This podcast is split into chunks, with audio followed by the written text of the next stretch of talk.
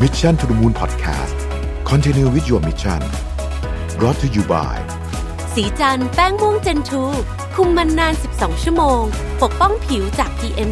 2.5 อัปเกรดเพื่อผู้หญิงทุกลุกสวัสดีครับยินดีต้อนรับเข้าสู่ Mission to the Moon Podcast นะครับคุณอยู่กับประวิทยานุสาหะครับ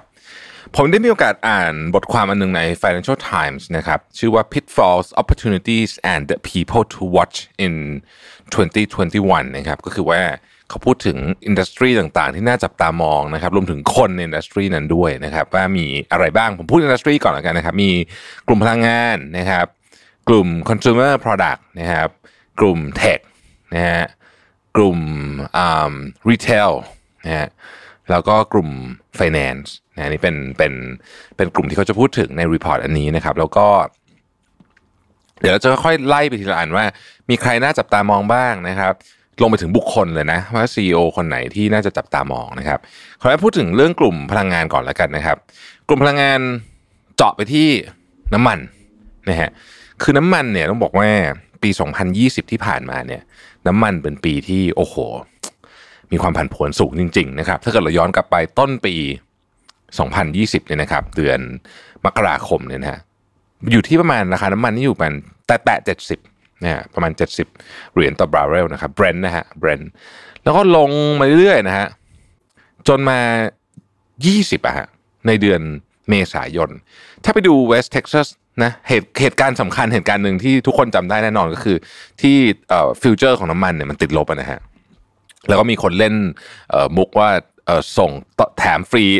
เอาอะไรเอาน้ำมันไปส่งต้องแถมตังค์ให้อะไรอย่างเงี้ยนะฮะตอนนั้นก็จะมีนั่นกันเรื่องนี้พอสมควรทีเดียว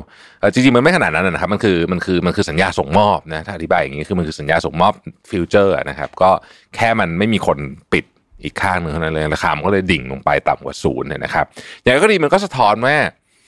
ภาพรวมของตลาดน้ำมันของโลกอะมันมันไม่ดีนะครับ สาเหตุหลัก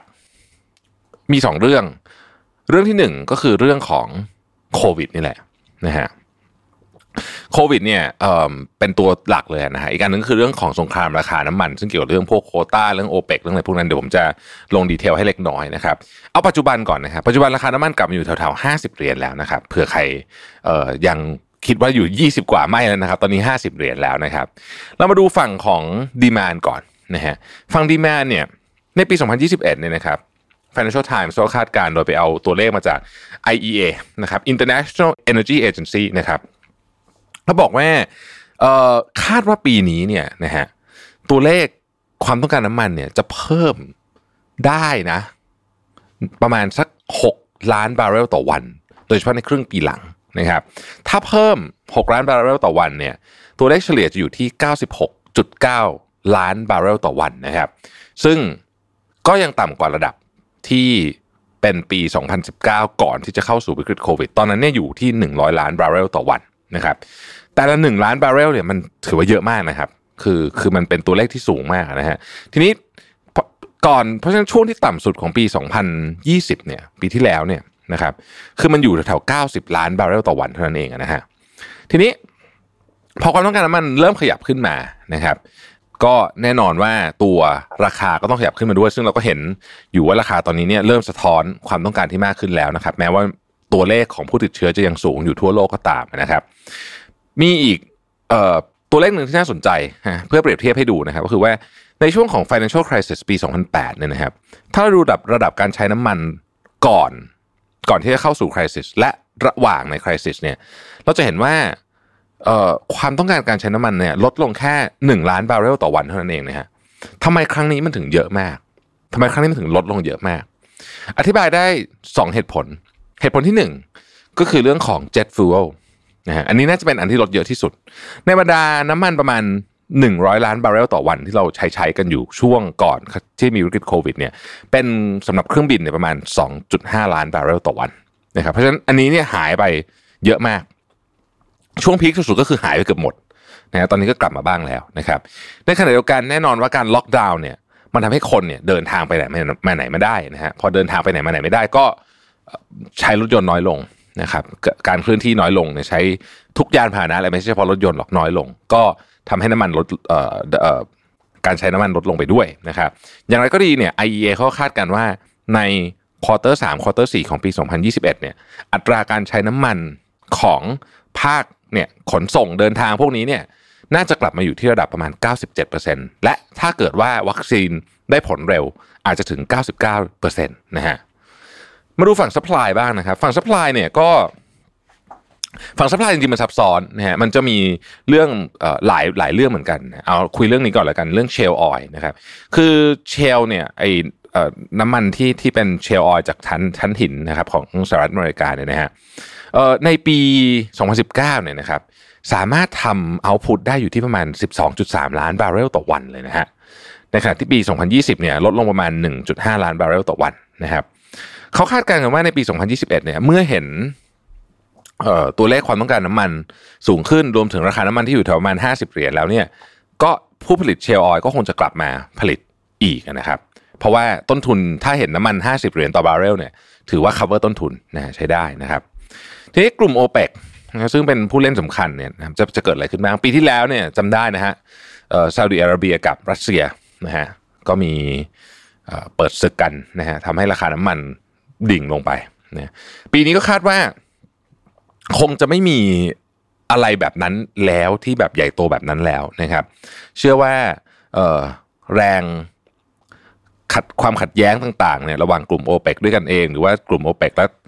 นอกกลุ่มโอเปกเนี่ยจะน้อยกว่าเมื่อปี 2020นะฮะนะเรื่องนี้น่าจะอย่างน้อยๆในระยะสั้นนะฮะอย่างระยะสั้นยังคงคงยังไม่มีใครอยากทำลายบรรยากาศตอนนี้อันนี้คือสิ่งที่ Financial Times วิเคราะห์นะครับตัวภูมิรัฐศาสตร์นะฮะภูมิรัฐศาสตร์มี 2 ประเด็นที่น่าสนใจก็คือ 1 ความสัมพันธ์ของสหรัฐกับซาอุดิอาระเบียนะครับรัฐบาลโดนัลด์ทรัมป์เนี่ยค่อนข้างจะ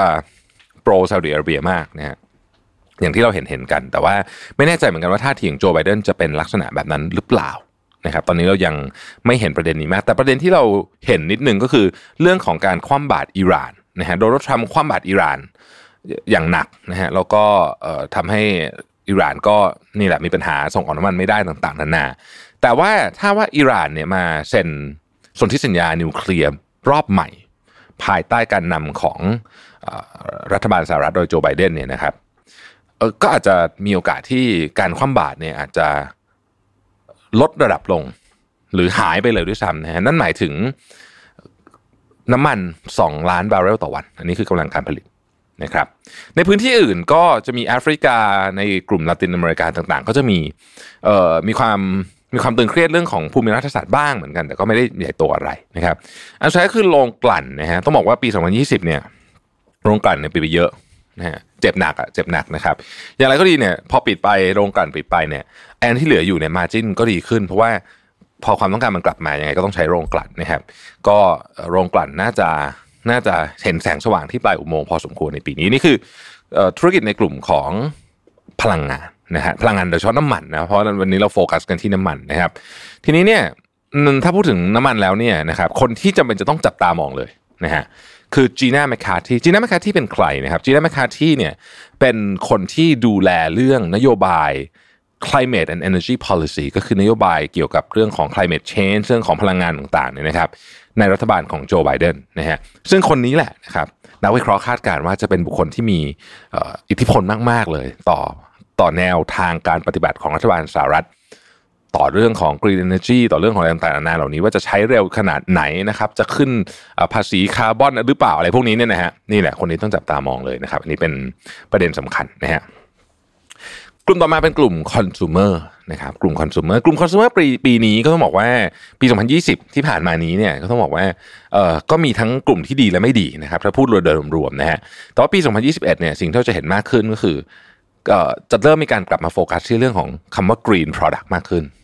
นะครับอันนี้คือหมายถึงทั้ง value chain เลยนะครับยกตัวอย่างเช่น CEO ของ Unilever เขาก็ออกมาพูดนะบอกว่าในที่สุดเนี่ยราคาของคาร์บอนมันจะต้องแพงขึ้น ทุกคนจะไปไปเหมือนกับคิดเงินคนที่ใช้ carbon emission เยอะๆนะครับแล้วก็เขาก็เชื่อว่าผู้บริโภคเนี่ยจะใส่ใจในประเด็นเรื่องของคำคำว่า green product เนี่ยมากยิ่งขึ้น โดยเฉพาะหลังจากที่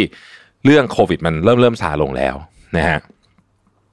ในกลุ่มคอน sumer เนี่ยสิ่งที่ต้องจับตาเลยคือเรื่องของภาษีที่เกี่ยวข้องกับภาษีที่ต้องพยายามพอใช้คำว่าภาษีที่จะแก้ปัญหาสังคมแล้วกันนะฮะความพยายามที่จะแก้ปัญหาสังคม เช่น sugar tax นะครับ sugar tax เนี่ยที่อังกฤษยกตัวอย่างชัดเจนนะฮะ sugar tax เนี่ยที่อังกฤษตอนแรกคนก็สงสัยนะว่ามันจะ work จริงหรือเปล่านะครับแต่ทำไปทำมามันก็ค่อนข้าง work ดีทีเดียวนะครับ แล้วก็ในอนาคตเนี่ย เอ่อพอถ้า sugar tax work เนี่ยมีความเป็นไปได้ว่าพวกโฆษณา junk food นะฮะโฆษณาพวกไอ้ snack ที่มันอ้วนๆทั้งหลายเนี่ยนะฮะมีความเป็นไปได้ว่าจะถูกควบคุมมากขึ้นนะครับ อันนี้เป็นเป็นความเสี่ยงของธุรกิจ consumer product พอสมควร แต่ในขณะเดียวกันเนี่ยคนที่ผลิตของพวกนี้เนี่ยโดยเฉพาะคนที่ทำ process food เนี่ยนะครับ ก็ค่อยๆค่อยๆเริ่มเปิดตลาดเข้าสู่กลุ่มที่เรียกว่าเป็น health food and drinks มากขึ้นนะฮะพอรู้แหละว่า แรงต้านมันเยอะขึ้นทุกวันทุกวันนะครับบุคคลที่ต้องจับตามองนะครับคือ CEO ของ AB InBev นะฮะ CEO ของ AB InBev เนี่ยต้องบอกว่าคือ AB InBev เนี่ยที่ผ่านมาโอ้โหนี่ซื้อบริษัทอย่างมโหฬารเลยนะครับ แล้วก็อยู่ในจุดที่ค่อนข้างจะคือปีที่ผ่านมาเนี่ยพอร์ตเขาก็กระทบเยอะเหมือนกันในหลายอันเนี่ยนะฮะก็น่าสนใจเพราะว่าคนนี้เนี่ยจะเป็นคนที่จะ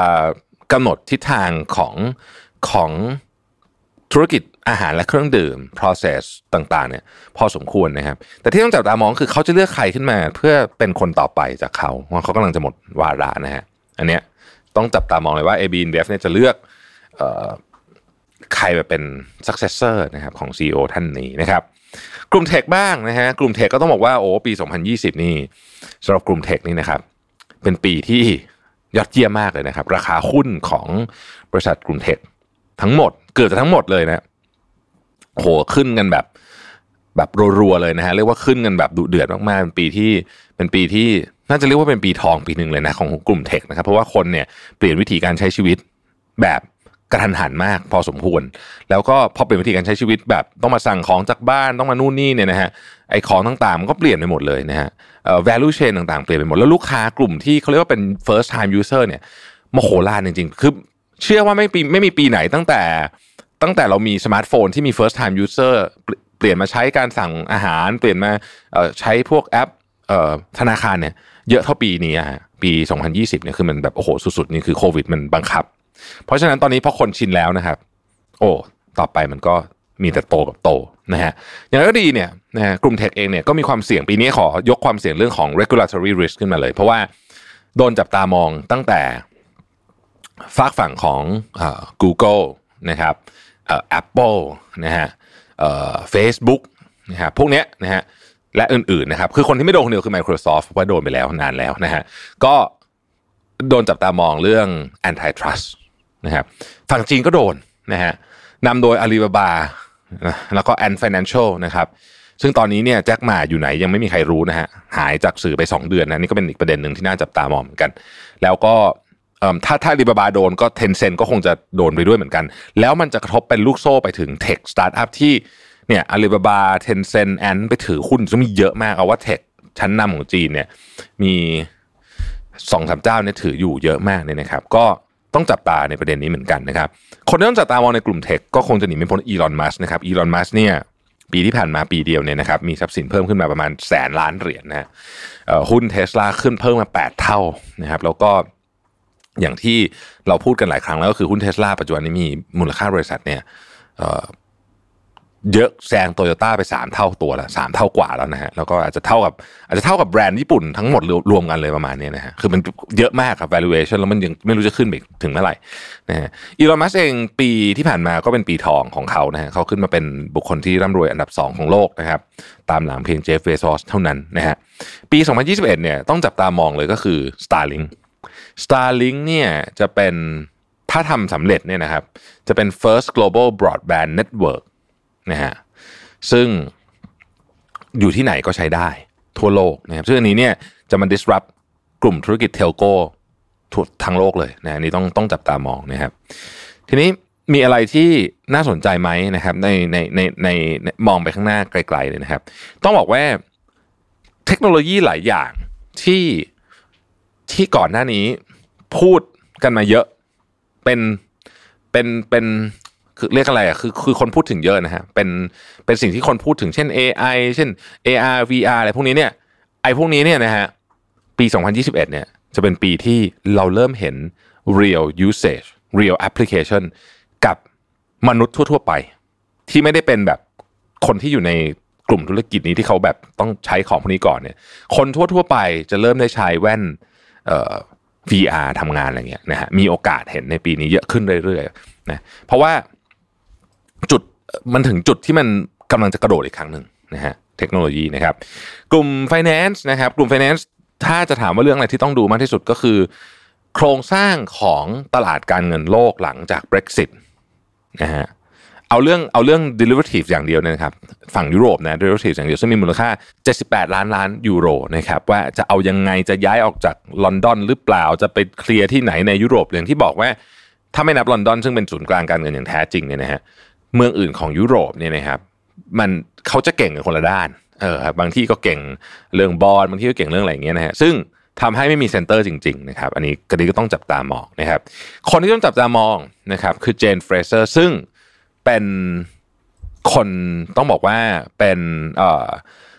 สุภาพสตรีคนแรกนะครับ ที่ขึ้นมารัน Wall Street Major Bank นะครับก็คือ Citigroup นะครับตั้งแต่เดือนกุมภาพันธ์นะฮะก็ต้องมาดูว่าเจนเฟรเซอร์เนี่ยจะมีสร้างความเปลี่ยนแปลงอะไรได้บ้างนะครับ แล้วก็ต้องบอกว่าเป็นที่น่าตื่นเต้นเหมือนกันนะครับ ที่จะได้เห็น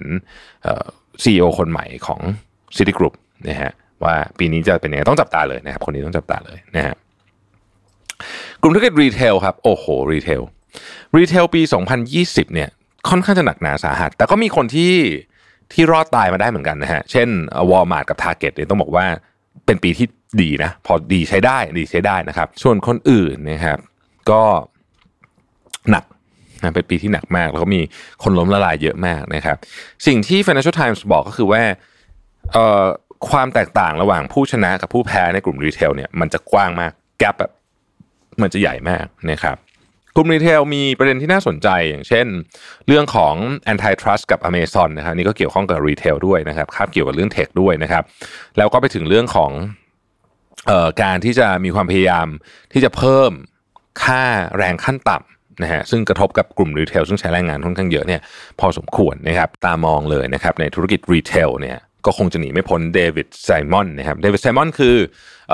เจ้าของไซมอน Property Group นะ Simon Property Group เนี่ยเป็น